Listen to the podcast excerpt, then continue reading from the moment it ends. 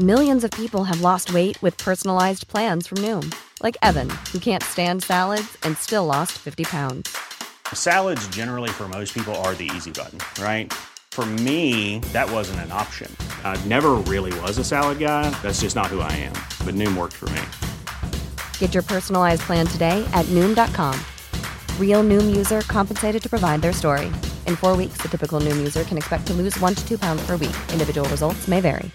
Planning for your next trip? Elevate your travel style with Quince. Quince has all the jet setting essentials you'll want for your next getaway, like European linen, premium luggage options, buttery soft Italian leather bags, and so much more. And is all priced at 50 to 80% less than similar brands. Plus, Quince only works with factories that use safe and ethical manufacturing practices. Pack your bags with high-quality essentials you'll be wearing for vacations to come with Quince. Go to quince.com/pack for free shipping and 365-day returns. Hi, this is Virginia. Events over recent years have highlighted racial inequalities across the globe, and Australia is not an exception. Here at Broad Talk, we recognise that the path towards true reconciliation is the responsibility of all of us, all the time. In that spirit, we acknowledge the traditional owners of the country on which we record this podcast, the Ngunnawal and Ngambri people, and pay our respects to the elders past, present, and emerging. And a word of warning the episode you're about to hear includes discussion about some topics that some listeners may find distressing.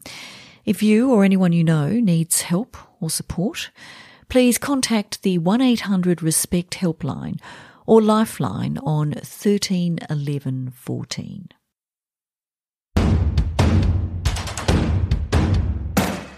The system is broken. I don't get the rules at all. How far can we work within a system that we need to get rid of? I think men feel somehow women's liberation is a threat to their manhood, and it is. Tragically, I couldn't give a shit whether you think I have a right to speak up about anything or not. People who make revolutions get burnt. We started it here! Maybe, you know, I've got some sort of crazy speak up about it mental illness. Change takes time. Do you have any regrets? No.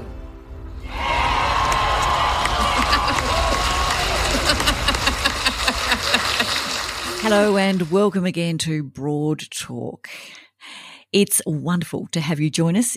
Hopefully, I can say yet again, and welcome to the Changemaker series. I'm Virginia Haussegger, and it really is so lovely to have your company.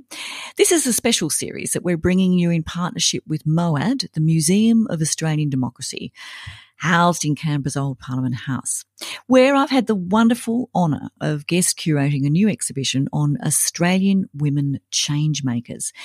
Now, if you've been listening to this each week, and I certainly hope you have, you'll know that what we do is dive into the personal stories of some of those outstanding women.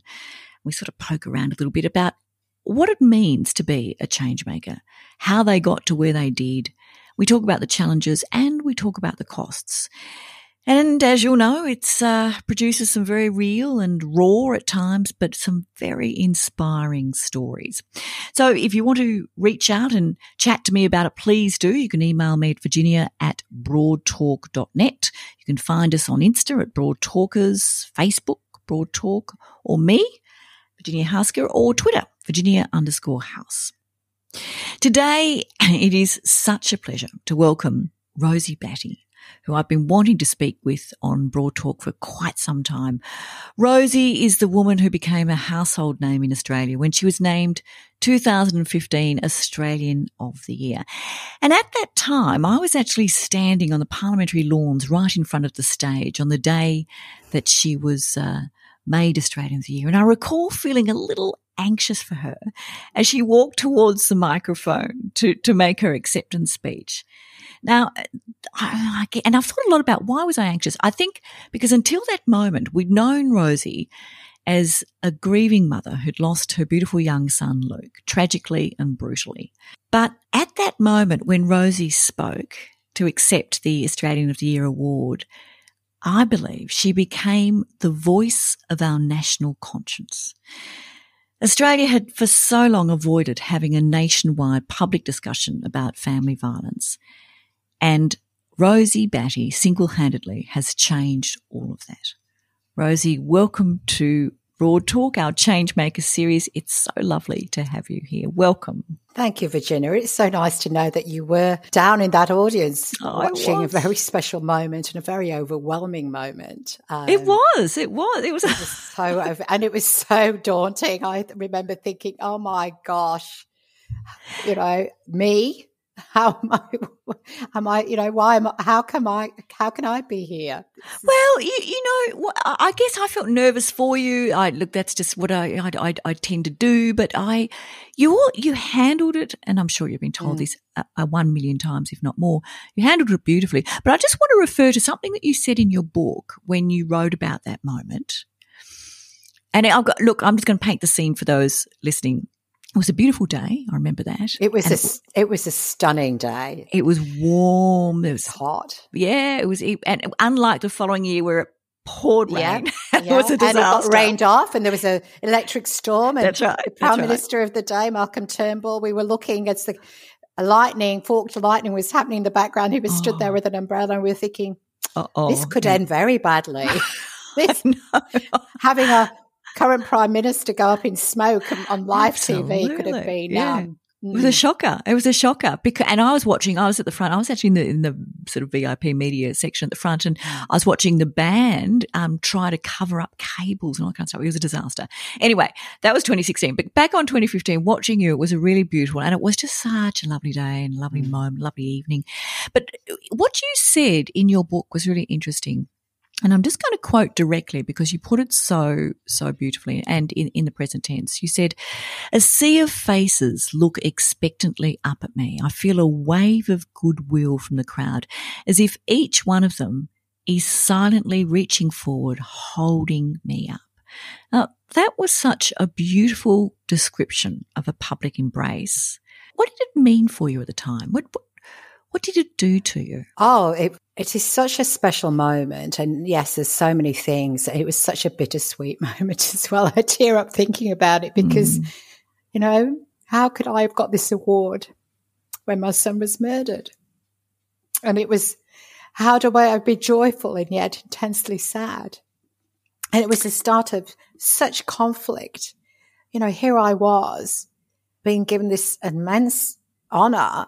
And, you know, you are, there are so few Australians of the year. Mm. You know, you, mm. you are part of history on so many levels. And, and, and it's, it's incredible how people look with huge regard at, at that opportunity. And there's so many people had expectations sitting on me because, mm. as you said, family violence hadn't been a topic. There was a conversation that we were ready to have. And so many people knew this could make that change. And there was so much on my shoulders to be that voice of change. And I didn't want to fail. I didn't want to let people down. And I wanted to be good enough and I wanted to be able to mm. create change and make difference. Mm. And that was such a pivotal moment in my life and everything, you know, aligned to be a mm-hmm. very special evening. The weather was perfect. Mm-hmm. I had some special friends in the audience that had traveled up from Melbourne with me. They had no idea I was going to win and that their, their surprise and gen- and my family had come from the UK and again had no idea. And mm-hmm. so the, their astonishment and pride was was wonderful. And we had Paul Kelly. We danced, you know, once the photos were done, and it was like paparazzi. You know, it was mm. like, oh my gosh, I was utterly exhausted. Mm. But I um, danced until the night ended, with us all being ah. transported back to the hotel, and then I had to be up at about four thirty in the morning to do all the press and all the media. And what a crazy journey it became. And it took pretty much nearly three years to slow down. The So- the pace of that people don't realize and look I, I I you know a bit of a disclaimer here I was Mm. um in 2019 and I noticed you did a beautiful interview with um with Harry uh, in your series on One Plus One on the ABC with Harry Harris, the one of the the two men who won in 2019 the mm. cave divers. I was actually a nominee then, so I was sitting with them. Um, and and when you interviewed, I was the ACT's Australian of the Year, and when you interviewed him, and he said, you know, he didn't expect to win, and you said, you know, every and it's true, every nominee doesn't expect it's going to be them. Can I just say, I knew it. I didn't write a speech. I absolutely knew it. I was so excited just to be there. But coming back to the day uh, and the moment itself, and whilst joyful, as you've touched on, you know, it's bittersweet, you also say in your book that at that time you're aware that and again, you put it in the first person, the present tense. I am the person no one wants to be, the mother mm. who has suffered the insufferable. Mm. When you felt the crowd pulling you up by that. Did you, was it pity that you felt? And, and what do you do with that? You're absolutely right. And I think the question about pity is such a significant question because you, you need compassion. You need support. You need forgiveness. You need, uh, you know, there's so many things that you need, but pity is something you don't need and it repels you. Mm. And yet, what is the difference between pity and sympathy or compassion? And I think that that journey that I, you know, from those, those early state, days of it, of Luke being murdered and people's avoidance of me because they didn't know what to say or they didn't, they didn't want to upset me and felt so sorry for me. Mm. It's kind of a burden where you think, well, how will I ever move forward? How, how do I survive this? How do I have a life? How, who, who are, who, where do I, you know, what, what do I do with this? Mm. And you have no idea. And you just, you know, every day you get up and it's another day you've got up. And then, and when you go to bed that night, it's another day you're going to bed and you're crying or there's a whole stack of stuff that's happened during the course of that day. But the day starts, the day ends and mm. you're still there. So you know, it's very true. And, and now I, I enjoy people who recognize me and are delighted to meet me and they approach me mm. with a genuine interest in talking to me without fear, without pity. And I mm. feel that. So I, I'm no longer that pitied woman. You know, I suppose they still describe me, if, if they haven't heard of that Rosie Batty, you know, she's the one whose son was murdered. Ah, yes, that mm. woman. Mm. So I press forward. I, you know, I press forward and I don't look for pity. I don't see pity. I just continue to make my way through. You've really um, transformed, I think, that pity into a real sense of purpose. You, it's it's mm-hmm. like uh, you know, and I understand what you mean. I mean, what do you do with all of that pity and the and, and people looking at you a certain way, and you know what they're thinking, that poor poor woman, but you you you sort of shifted it to being your purpose instantly, instantly. I think that um, in those very early stages when we were preparing for, you know, with some amazing people that were supporting me in my legal team for um, Luke's coronial inquiry. Um, one of those, you know, would preface everything by saying, "Are you sure you're okay?" Mm. And I said, "Chris, will you stop asking me? because every time you ask me, it reminds me." I shouldn't be okay. Yes. I said, yes. can we just get on with it? And I said, I'll tell you if I'm not okay. Mm. I, I'm perfectly capable of saying, I don't want to do this or I'm not okay and I'm not going to do that or whatever. I have a voice and I will tell you. But can we just get on with life and get on with what we need to do and work through this? Mm. And, you know, people didn't know how to be. But mm. I think you're right, you know, in that there are many people through, through tragedy have done some amazing things and they found the strength and, and it's given them the purpose that they needed to find to move on in their own individual way. And, you know, and there are examples of, of those people, whether it's the Morcombes or the Kellys and others that have transformed their tragedy. And it's not an easy journey, but it's an example of we don't always fall in a heap mm. in the way that people expect. even though our journey is fraught with pain, sadness, and, and often, you know, self, self soothing in ways that are not always healthy. Mm. Um, but we, we, we, you know, that strength that we, we, we find within us pulls us, um, onwards. I guess this is the thing that, that fascinates at this stage so much. That strength you mention, you know, we all want to know where do you get it from? How do you do it? Uh, I, I, look, I, I'm not, I'm being a little bit facetious here because I know there is no simple answer to that. But you, well, can I just go back again to that, that time? And I, I don't want to harp on this, but. But I'd like to answer that question because oh, I do okay, think it's one that comes up quite a lot. And so because I'm asked that question, it's made me very reflective. And I think, you know, what I, I can say is, I had stoicism hmm. modeled to me by my parents and grandparents. And some of that, they weren't, you know, particularly emotionally supportive when I was a young child, but I lost my mother when I was six. And so I've had, you know, through virtue of traumatic circumstances where my mother died suddenly, not through an accident and not through an illness, um, it was it was something that um, you know, and it certainly wasn't family violence, but certainly what it's made me do is really understand that they have played a significant part in my journey and recovery, in knowing perhaps you know that that influence of being modelled and being surrounded by and influenced by in those earlier years. And I think that, you know, and I have a grandmother that lived till she was 100 and she was a mm-hmm. great inspiration to me and stepped in as a, a really key female figure mm-hmm. when my mother died.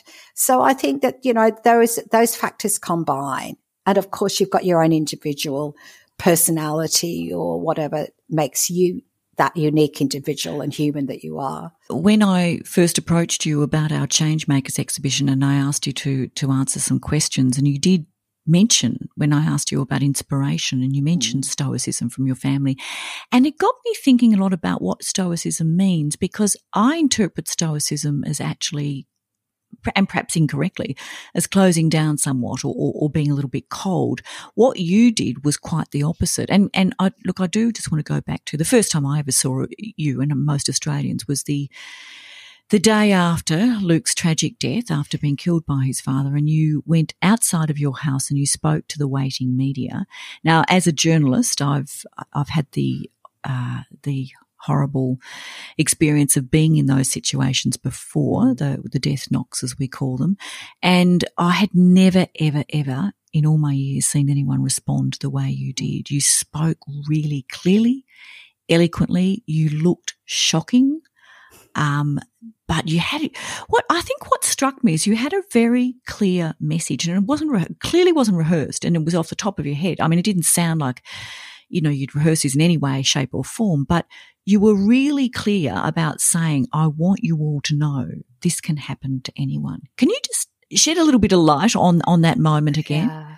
Look, I, I, agree. I didn't have an agenda. I hadn't rehearsed a speech. I didn't clearly know what I was doing and had no intention necessarily of speaking to anybody. I actually had thought if someone needs to ask the media to move away and respect my privacy, it should be me. And I didn't like the thought of people doing things on my behalf without consulting with me, even at that very tragic period of time. I had done a diploma in community welfare and I had studied family violence as an elective. So I had a theoretical understanding of family violence and the myths that surrounded it. And some of those myths are definitely that it only happens to certain types of women in certain neighborhoods. And I think I'd unpacked those myths for myself as I'd learned about, mm. you know, the, the theory of fam- family violence. And I, I guess without me even knowing that was within me, that is what came out. And I do not know how or why or the moment, but some things universally align. And that was one of those moments mm-hmm. that universally aligned. I think you're right about stoicism. It can be cold and it can be compartmentalizing. And that is how I would describe some of my family members. I think what I have been able to develop and learn through the death of my mum and the experience I had as a little girl was perhaps an overabundance of compassion and sensitivity mm. and forgiveness. The very things that I think make up a good human being. And I'm not mm. suggesting I'm a perfect human being, but they are the qualities that I'm proud of or seek to continue to nurture and nourish and be more of. And when I stepped out that day, I didn't want to be, I wanted to continue to be the better person that I can be and seek mm. to be and not revert to the lesser person. And that's why I, I don't speak about Greg, his father, that did that. Mm. And I think that is something that, uh, you know, I, I try to be respectful or not speak about things unless I can be, a, you know, in a positive or a, in a constructive way. And so I think that you just continue to navigate the best way you can. And a lot of people really were very concerned that I'd spoken to the media because they felt that was like a slippery slope to, I don't, some tabloid horrible experience. And mm. I have to say that that choice bonded me in ways with the media mm. Of their utter regard and respect for me that has served and continued to serve me for the entirety of my advocacy. And I have worked with the media in the best way that I can and, and very well intended and passionate journalists, male and female, who also want to play a part in how do we shift the discourse? How do we, how do we learn more about this societal issue that was, didn't even make headlines no, literally we, before Luke's murder. We didn't have the language. We didn't know how to mm. talk about it. But most importantly, we didn't have people like yourself who had mm. experienced you know, years and years and years of, of violence and family violence who could actually speak about it eloquently, clearly as, as someone who had in fact been a victim. And then suddenly there was you. And what I will say, Virginia, and part of the, the greater appreciation I have had along my journey is the recognition that I'm a white, privileged, middle class mm. woman. Mm. I was the ideal victim.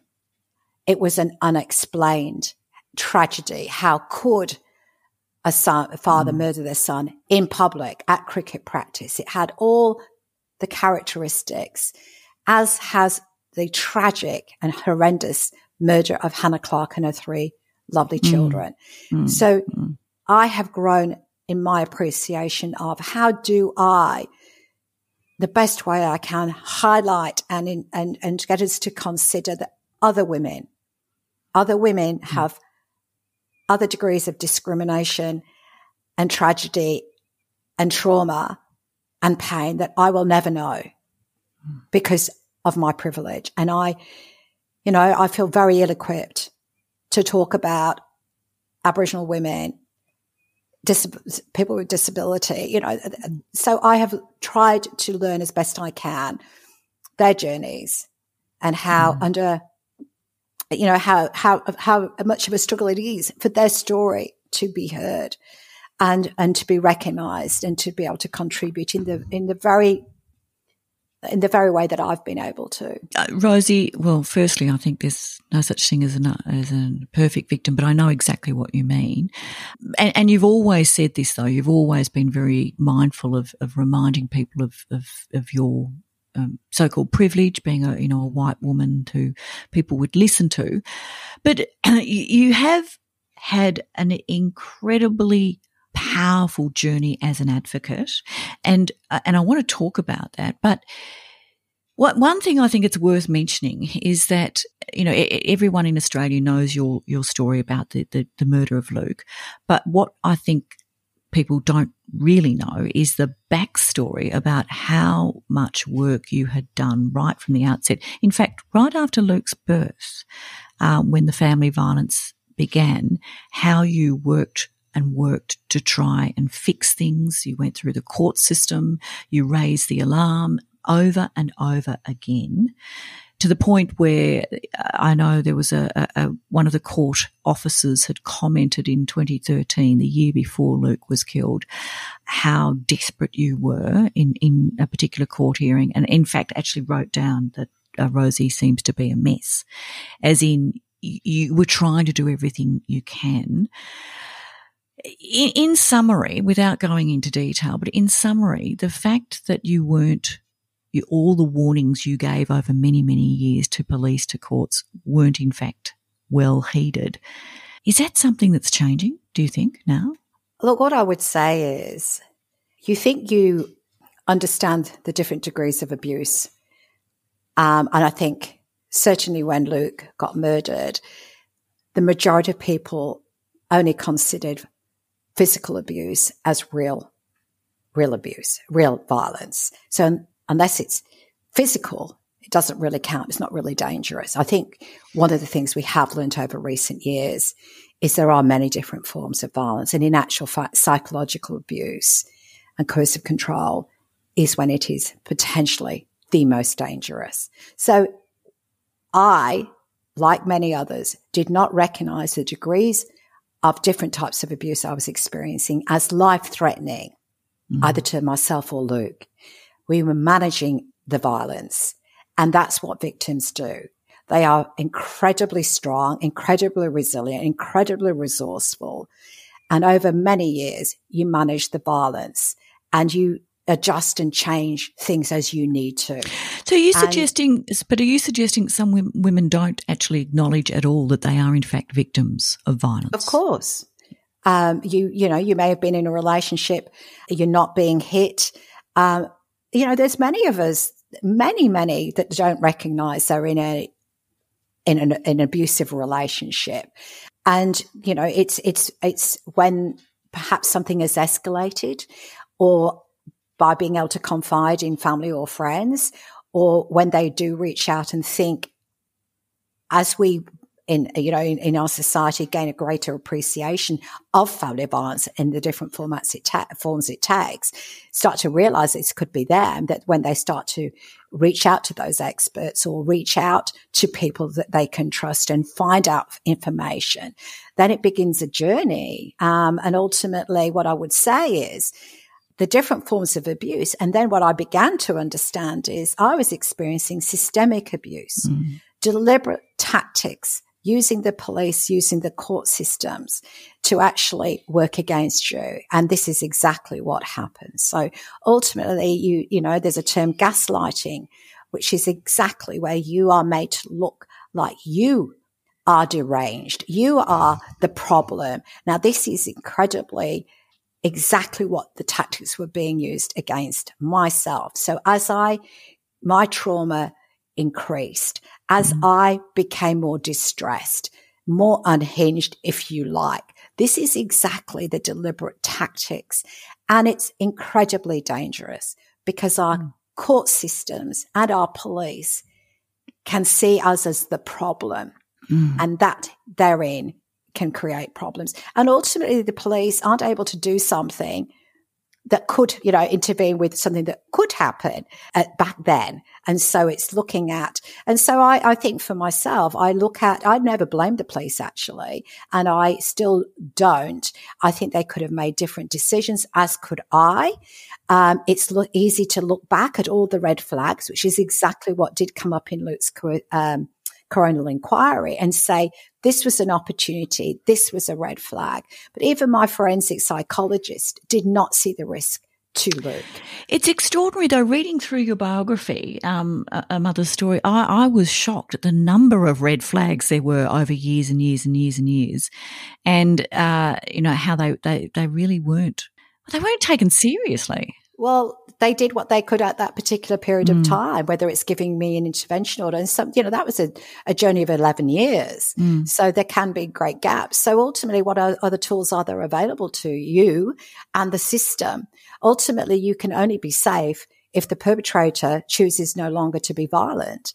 And mm. of course, our very society has really um, colluded and condoned violence mm. of men towards women. So this is, this is, you know, very complex and, and, and ultimately you cannot prevent a, a, an, a, an intended and premeditated murder with all of the mm. well, in, good intentions of a system that is supposed to be. But what we can do is work to improve and support rather than blame and minimize risk and not believe. And so ultimately there is so much work still to do. I will say due to our um, Royal Commission here in Victoria, our court systems have greatly improved.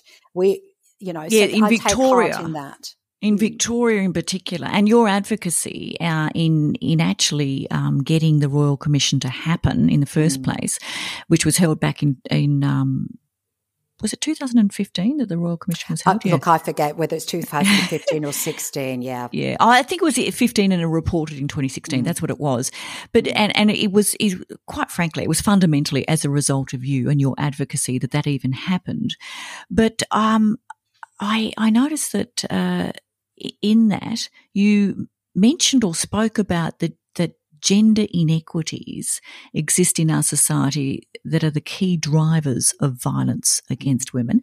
How did those gender inequities play out for you? How, how did you experience those sort of inequities in your life? Look, I think we're all conditioned from the, the day we're born as in our gender stereotypes and um, and I think we're beginning to, you know, we're certainly continuing to progress forward in understanding and being more aware of those. And certainly, I think again, we're a, a really important part of our you know, where we're at societally as well, where, you know, the work of Grace Tame and others have been able to really shake us up again into that, you know, um, realization that we still have a long way to go to actually recognize women as, as equals in this world.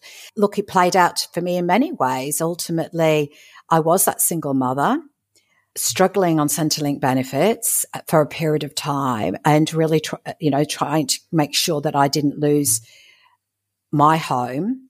Mm. And, and what I will say is that, you know, I grew up as a little girl on a farm it was inevitable that I was the girl and supposed to marry another farmer or, you know, find my own way, whereas my brothers would inherit the farm. And so that gender difference I've, I've always known.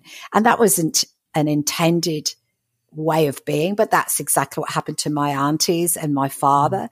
And so I, you know, I look back at the, that starting point in my life and I can see how conditioned I've been mm. and how I haven't always recognized or or seen or even known what to do. Mm. Um, and, and I'm 60 now and I can look back at my career and can see how I would have not been paid the same amount as male colleagues and had a difference in the way that I was treated or expectations placed on me.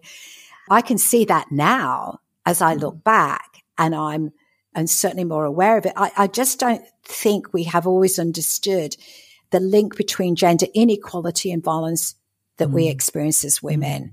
And I think those links are becoming more understood and more visible and more, you know, and more uh, part of our societal you know, expect, you know, we're, we're starting to recognize that as ordinary everyday people rather than those amazing feminists. And I think you mentioned that Anne Summers, you know, people yeah. that have been working for their entirety of their careers. Yeah. Yeah. And how disconcerting to find that we're still really pioneering and struggling. But then, but then again, and I come back to the power of what you have done. Um, it has been transformative for the nation. Yes, Anne Summers has been working away, and Natasha Stott Despoja, both um, people we've had on this series, lots of others as well, and and yeah. many, many, many others. Yeah. But certainly in the sort of the theoretical space, but to have someone such as Rosie Batty come forward and talk and continue to talk and to continue to advocate advocate has really made the difference. Can I ask you to, and I, I mean that genuinely, I really think you have changed the national conversation. What I've doubt. really been able to appreciate is I've tried to, I've worked with all of those passionate, committed, unrelenting organisations every day seek to keep women safe. mm. through their advocacy, through their refugees, through their, you know, continued campaigning. So, so many organizations that work every single day, never with enough funding, have, have really struggled to get genuine political leadership. Mm. It's been an onward journey. I have taken great pride in being able to partner with and amplify as best I can and seen the part that I can play in my advocacy. Mm. And, and it is that connection of a, of a story that was so horrific. It captured mm. people's attentions. But I don't have, I didn't have that incredibly important theoretical knowledge base, the historic campaigning and advocacy that those organizations, organizations have, have worked with, making governments accountable, pressing for change through justice systems that are uh, fail people so much, you know. So, so for me to be able to be able to work with those people, those organisations, has really been a source of strength and and, and inspiration to me that have been so important on my journey. Rosie, you set up the Luke Batty Foundation in the year that he died in 2014 before you actually became Australian of the Year. What was, what was, what did you want to do with that? Why did you set that up? Look, I, I'd probably be like very, a lot of people when something happens like that and you capture people's attention, you, you receive wonderful letters. Mm such kindness on a scale that really gives you hope in humanity. It really mm. is genuine kindness and compassion. And you will get people to suggest, they will say, you should set up a foundation. Mm-hmm, and so I mm-hmm. didn't know how to do it, didn't know what I was doing, but I, that idea had been planted. What I will say in hindsight now, as I look back, I didn't have the professional understanding and knowledge. I didn't have the capacity and time Mm. I was mm. so overstretched, mm. but I had this vision and I, and I'm so glad I did it. But it was a very painful journey because it, I was just so exhausted with mm. everything I was doing. And, you know, to correctly set up the organization, to have the right directors and chair the legal structure, the charity status. You know, these are big things to, to, um, to, to, to work out. You need mm. great advice, the right people. And I got some amazing support. But, you know, we outgrew each other in different times as the skill sets and knowledge base needed to morph and change because mm. the trajectory of my journey was happening so rapidly. Well, and also there was so much demand on your time yeah. from media and not just from everyone. Know, well, from everyone. Yes, of course. Yeah. Um, and, and your advocacy. And when it became so clear that you were, you know, such a strong and, and, and clear and good advocate, um, the demands were incredible. So mm. it was a huge thing to take on. But look, just on that, and I think we need to talk about this. So the foundation was criticised by uh, some people, including a former uh, Labor leader. We won't mention his name. Um, it deserves who, no mention. no, that, that's why I'm not mentioning. we it. all know who you mean. Yes, I don't want to give oxygen to it. But you know, he was revoltingly critical. But uh, but he criticised the governance. And look, eventually, I understand that eventually you did close the foundation down. That must have been a huge disappointment, or did it feel the right thing to do? Look, it was, but the governance was all intact right from the very beginning because ultimately, exactly, you, you, you are very, you have to. And so that, that legal structure, the chair, the experience on the board, all of those things, the governance was completely above reproach. When you go digging around looking for stuff that you can blow up to be, um, you know, any, and this is what happens. This is the sad thing that happens. You know, you become a target for people who you challenge and the backlash is ferocious. And, you know, whether it's myself, Grace Tame, others, and you as a female journalist, we all receive it and it is ugly. And I look at the likes of Adam Goodes mm. and he was Australian of the Year just before me. And I looked at what happened to him every week he would go into the football stadium and be booed. I was receiving backlash because of my cut through, mm. but I didn't have to face a stadium of people rallying against me who didn't even recognize they were being racist or didn't want to see or acknowledge that. You know, I'm so for me, it was horrendous to, to think that I could be taking money that that was out out of the foundation, which was so not the case. Mm. But in the end, it had become a corporatized organization that I felt I had. Um, I, it was a source of great unhappiness to me, and I felt that you know if I was to set one up now, I would have the time, the space, and the opportunity to do it very carefully. So did did you set it up to a little bit too quickly? Is that the, the, the major lesson out of that? Look, on one level I did, but on another level, um, it was the perfect timing. Mm. And I think that, you know, it was just unfortunate that I needed to have a period of recovery and space to be able to do that. And I think that if you could have put something on hold for a little while and come back to it, but it doesn't work like it that. doesn't. So I've learned a lot of um, really key things from this experience. And what I did learn was, as some of you know those board members and chair and and other people that were are still very close to me said, Rosie, in the three years that uh, it, it, was open, it actually did achieve some great things. It, this isn't a source of disappointment or failure. And in fact, all of the money, which was, you know, at that time seemed enormous money to amount to me, it was over a million dollars. I was able to re give that, um, or it, it, went to organizations that I'm very proud that it went to and to. it's important. And it, it is important too, of course, Rosie, not to lose sight of what the foundation did do. And I know, you know, when, when, mm. when it comes to, you know, closing down something like that, it would, yes, you'd be very focused on what feels like a sense of failure. I, I felt like I'd lost Luke again. Oh. I felt like I lost Luke again. And the grief I went through, it wasn't my decision in the end to close the organization, unfortunately. So I had, I was very disempowered as well. So it was very conflicting, a very difficult time. But I think what it did allow me to do is grieve more deeply and at a deeper level and a more healthy level, maybe the loss of Luke, because all those years of advocacy, I had helped me avoid more pain mm-hmm. In some mm. ways. And because I wasn't ready to go there. And so I think, you know, when you look at people and judge them because of their stoicism or their strength, you don't always realize what's happening in their own wall, you know, behind their own four walls, in their own private moments or with people they trust. Mm. And for me, I was still going through a journey of PTSD, trauma, grief, and all of these things. And so, of course, my mental health wasn't great, but I was putting on that brave face. So when people kind of, you know, some of the horrible criticisms was, well, she didn't love her son enough. How can she be standing upright? How could she be doing that? You know, I've seen quite a few of those horrible comments. Um, people just can't trust that people have, you know, we handle things in different ways. And I can't say that my way is right. It was just what I was driven to do at the time.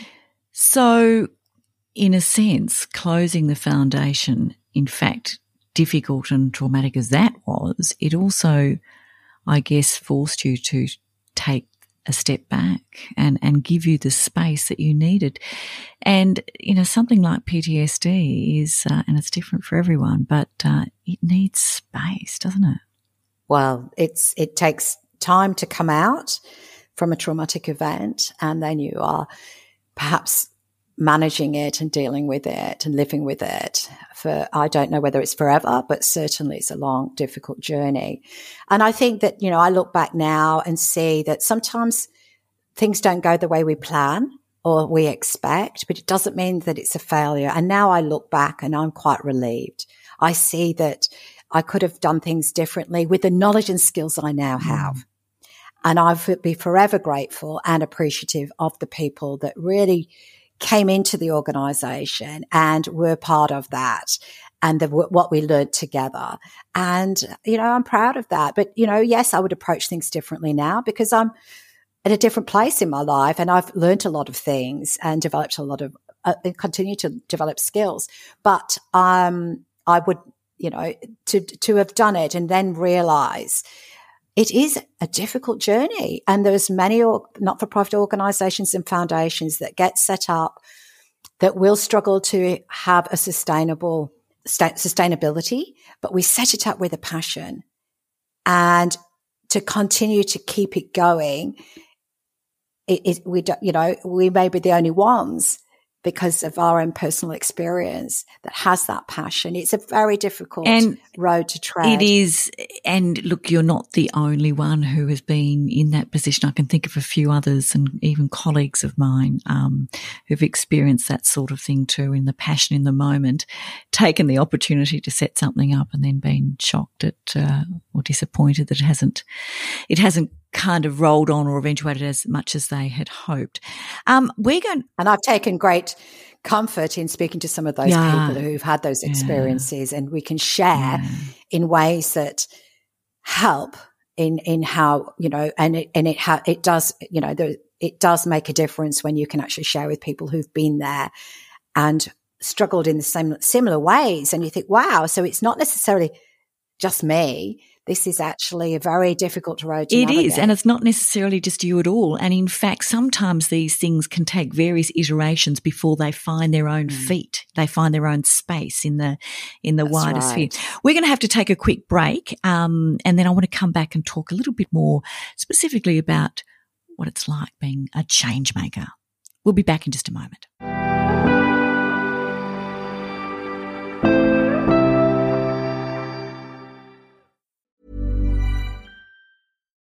Millions of people have lost weight with personalized plans from Noom, like Evan, who can't stand salads and still lost 50 pounds. Salads, generally, for most people, are the easy button, right? For me, that wasn't an option. I never really was a salad guy. That's just not who I am. But Noom worked for me. Get your personalized plan today at Noom.com. Real Noom user compensated to provide their story. In four weeks, the typical Noom user can expect to lose one to two pounds per week. Individual results may vary. Even when we're on a budget, we still deserve nice things. Quince is a place to scoop up stunning high end goods for 50 to 80% less than similar brands. They have buttery soft cashmere sweaters starting at $50, luxurious Italian leather bags, and so much more. Plus, Quince only works with factories that use safe, ethical, and responsible manufacturing. Get the high-end goods you'll love without the high price tag with Quince. Go to quince.com/style for free shipping and 365-day returns.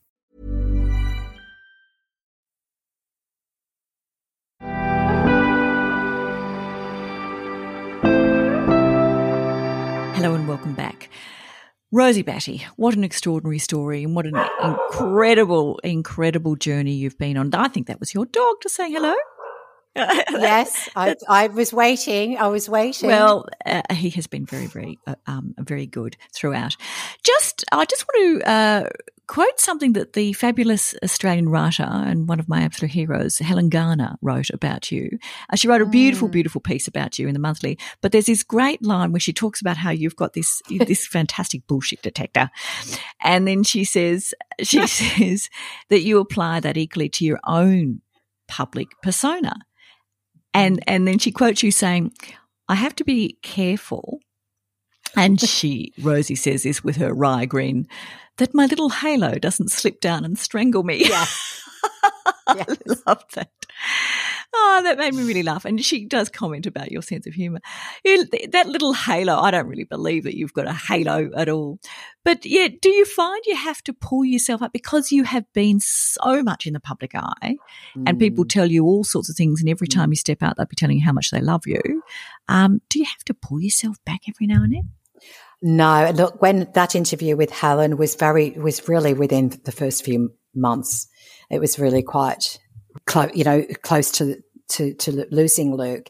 And so everything I was doing, you know, everybody thought I was this exceptional person. And I was like, oh my gosh, if they only knew. um, not that I'm particularly bad. It's just that I am a normal person and had suddenly been catapulted into this very weird stratosphere of celebrity mm. kind of, is it celebrity? Is it, what is this? And so I do bring it back to reality when people, you know, meet me and say, "Oh, I'm having a fangirl moment," and I say, "Oh, for goodness' sake, you know, I am just." Do you hate that though? Do you I find am. that a bit awkward? No, I try to move through it very quickly because ultimately it's a real honor for people to have, and often these people who, no matter how professional and who they are, it's because they have a backstory and, and inevitably I will have been a source of inspiration mm. or hope or a vision of possibility.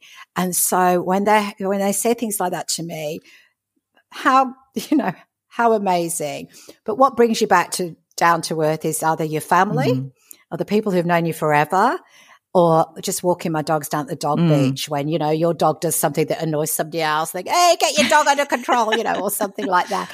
And you, you realize, you know, there is no tickets on me. I'm just an, and I, look, my dad is a very ordinary, uh, down to earth person and, and I've been brought up that way. And I, I always want to be that approachable, inclusive, thoughtful person. Um, and I hope if I, am ever not, people pull me You up. know, it, it's obviously very important and uh, to have people around you that do keep you grounded. And this is something that's been a bit of a theme in, in Changemakers. Um, I, I, really had a chuckle at the story about, and it was, it sort of felt inappropriate even laughing about it, but um, one of your friends contacted you after you did that first press conference, that media conference outside your house, and everyone was saying, "Oh, you know, poor Rosie and Rosie, don't talk to the media and don't do this and don't do that," and and one of them contacted you and said, "Woman, you look shit. Fix yourself up. Tidy yourself up, woman. You look like yeah, shit." I love that. And do you know what? When we talked earlier about pity, people were, you know, heartbroken for me. They were deeply touched themselves, of course, because they knew Luke, their kids were in the same class as him, they, you know, all of this. But Ben wasn't frightened of my grief. Mm. And he would ring me every day, and he rang me for four years. Wow. Now, he has his own story from childhood. And, you know, I don't disclose what those stories are, but, you know, so he wasn't frightened of grief. He just ploughed straight in. And I needed that. Mm. Gosh, I needed that. I look for, I mean, people were horrified. My close friends were thinking, well, how can he speak to her like this? And I would be laughing. I'd be laughing at how inappropriate mm. he would be, mm. how deliberately provocative he would be. And it continued. And he would say to me, Oh, I can't even read my newspaper without your head being on the front of it. you know, so he constantly had, you know, digs at me and it was, it, it all made me laugh. And I think what I remember, you know, I'll always appreciate from him, and he's still a dear friend, is he wasn't afraid of my grief. Yeah. He wasn't afraid of upsetting me. Mm. He just went in as a normal person having a normal conversation with That's me. such a, a, a, a good lesson, isn't it? Not to be afraid of someone's grief in order to help them. And look, to be honest, I don't know how I would have been with somebody in my situation. I, I, you know, I've learned a lot from being in this situation and being that person. Um, but people genuinely, you know, don't know what to say. And I would say to them, it's okay to say, I don't know what to say. Mm. This is shit. Mm. And give people permission to just be embarrassed or uncertain mm. and you know you you end up kind of helping people to be in that moment that you're you know with you i guess it's um unfortunately we're going to have to to wind up because we've gone way over time and it's been so lovely talking to you i could talk to you for hours uh, for the whole day but i i just want to bring you back to i mentioned earlier that you have been hosting a series on the abc the one plus one mm. interview series and your series is looking at accidental leaders of which you are probably the most famous accidental leader. Unlike you, most hadn't necessarily experienced extreme, um, you know, the trauma, but some pretty shocking circumstances nevertheless. Um, thinking of people like Walter Mikac, who lost mm. his two daughters mm. in Tasmania, um, and, and, look with with um, Harry Harris, and, and Harry was I was yes thinking of too.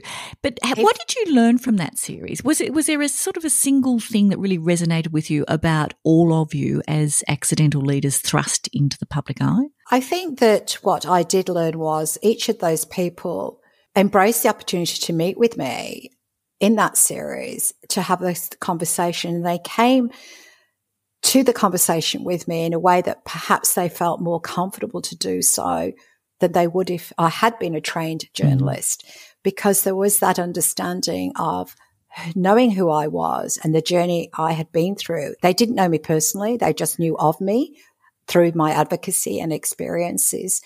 Um, and that was, a, that was so comfortable for me to, to really appreciate that mm-hmm. and to understand that people who have been through life changing experiences and just done the best they can with what they've been given to make some kind of change or difference there is a, I, I guess that um, an understanding that isn't necessarily expressed in words mm. Mm. that we can trust. Mm. We can trust each other. There's no agenda here mm. other than to learn from each other in ways that may other people may get inspiration and and and and, and in some way support you know help people in their own journey through life. And I think we do, you know, by having meaningful conversations, we gain insight and into our own lives. Uh, we gain comfort, the fact that we aren't unique always, um, and that actually people can experience horrific things and survive and go on to get through life and find moments of happiness and joy that seem impossible mm. and and maybe you know that's what I have got from other people. The fact that I can get through this, I can find a way of living that is not going to be full of pain at every moment of every day. And when you are in those bleak periods, and for me, the bleakest period was probably three years later. And it was around the time of losing my foundation as it was all kind of coming to that. I didn't want my life to continue. It was so painful and I couldn't see that it would ever end and the pain would always be there. I just wanted something to take me out. Mm. And I almost willed a terminal illness or an accident. And so I look at that and say, people thought the worst of my journey was going to be at the time of Luke's murder, mm. the time it happened, and those immediate weeks and months. And some people don't understand that when you have a an angry outburst or an, an extreme emotional reaction to something that hurt, that, that they can't understand or they feel hurt by, that it comes out for years. Mm. And you're dealing with pain and anger and, and, and a whole stack of emotions that you didn't realize were still going to come out months mm. and years later. So the journey for all of us isn't wrapped up neatly within the first few weeks and the first few months and maybe in the first year of loss. You know, it's, it's a painful, difficult journey for, for, for, for most of us, I would say a lot for a longer time than that. And I don't think we always fully appreciate that the support we're ready to give with all the goodwill stuff, you know, the cooking of meals and the, you know, the flowers and the kindness that we experience in those first few weeks and months, genuine display, dis, you know, displays of care. We need it for, you know, we need it down the track. We need to continue to be included in invitations to things and for people to continue to keep that connection going. But we realize that life has changed and you, you grieve the life that you lost and you have to embark on a new journey and some of those relationships and friendships separate, but new, new relationships develop. And I think that that's, that's where I'm at now is those are established friendships that have, have, have a security for me that, um, that have more than replaced other, you know, seeming friendships that perhaps didn't go the distance. Is is that what has pulled you through those periods of feeling like you didn't want life to go on? Oh, for sure. I think that at the time when I was grieving the loss of the foundation, I felt an abject failure, a fraud. Every every bit of self-loathing and everything I'd battled to keep perspective on and kept at bay just consumed me and I retreated and kept fairly isolated. And it was those people who still, no matter seeing me my most vulnerable or what I would have said is my worst display of myself, they saw beyond that and saw the real me and never lost the real me. And being able to know that those people, and they've been there through the entirety of the journey, they mattered. They mattered more than anyone else. And so now those genuine friendships have weathered those storms. And some of them have been key men in my life you know, my father, my brothers, but also Bryce, who, who wrote my book, um, Justin, who is my agent, um, Ben, who is that guy that told me to tidy myself up. They've been amazing men who have been incredibly supportive. Peter Stahl, that was my media advisor, incredible supports and continue to be those genuine friendships. Um, they have helped me regain who I am and like myself and, and, and recognize I am flawed. I am flawed like every other human being, trying to be the best I can in this world, trying to do work that makes some kind of difference and to just accept myself as less than perfect is an ongoing battle for myself as I strive to be that person and feel short. And I am not alone in that either. And so I talk openly about these things because I hope that it gives other people insights into themselves that say, you know what? she's right. I, I, you know, I, I am that person yeah. too, and and it yeah. gives us permission to be perhaps that little bit more vulnerable and and know that we can get through this, or we can navigate our way through very challenging and disappointing and sad times. Rosie, on top of everything else, you're incredibly wise. Thank you, thank you. I um I wish we could go on talking forever, but we're going to have to close there. But it has been such an honour to to sit here and talk with you and and to uh, just hear you share so honestly. And I know it's an incredibly powerful thing for for anyone that hears hears you speak this way. So thank you, and thank you for your generosity of your time and your and your your gift of of sharing. That's it's it, we are better for it. So thank you. There's so much thank in that. There's just so much that I uh, will take away, and I'm sure all our listeners will too, to, to mull over. Um, so many pearls of wisdom. And I want to thank all of you, those of you who have stayed with us for this wonderful conversation with Rosie and also throughout this series, the Broad Talk Change Makers series. Martin and I are going to take a break and hopefully come back with some more change makers later this year or early next year. But it's been a fantastic journey and we've thoroughly enjoyed it and really, really appreciate your input, your feedback and your reviews and rating of Broad Talk. So make sure you do download and follow Broad Talk wherever you're listening to us on whatever platform. And that way, the next time we have an episode, it will drop automatically into your little box. And I really look forward to spending some more time with you again, a little bit down the track. And don't forget, you can keep up to date with what uh, we're doing at Broad Talk on my Facebook page or our Broad Talk Facebook page. On Twitter, you'll find me at Virginia underscore house. And of course, we're at Insta on Broad Talkers. We also have a little website broadtalk.net where there will be bits and pieces and the occasional blog as well. You can find all our episodes for all four series of Broad Talk, including uh, Australian Women Change Makers, but also leadership. And we did a huge series in the first year of Broad Talk um, with some fascinating interviews and some fascinating people. And we're certainly planning to come back with many, many more. So do stick with us. But in the meantime, thank you for listening. Thank you for being with us. And don't forget, keep talking.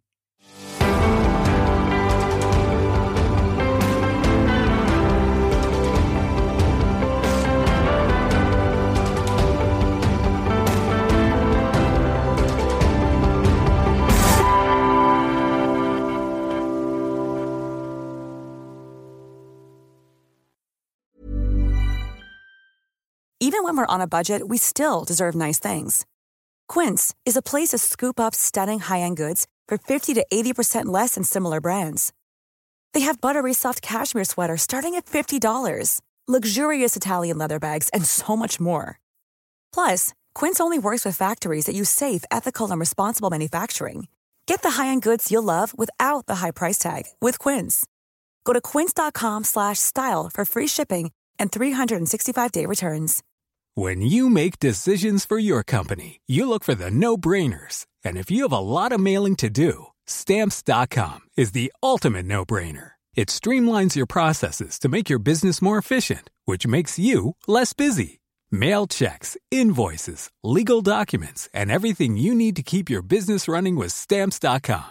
Seamlessly connect with every major marketplace and shopping cart. Schedule package pickups and see your cheapest and fastest shipping options from different carriers with rates up to 89% off USPS and UPS rates. And with the stamps.com mobile app, you can take care of mailing and shipping wherever you are. Make the same no-brainer decision as over 1 million other businesses with stamps.com. Sign up with code program for a 4-week trial plus free postage and a free digital scale. No long-term commitments or contracts. That's stamps.com. Code program.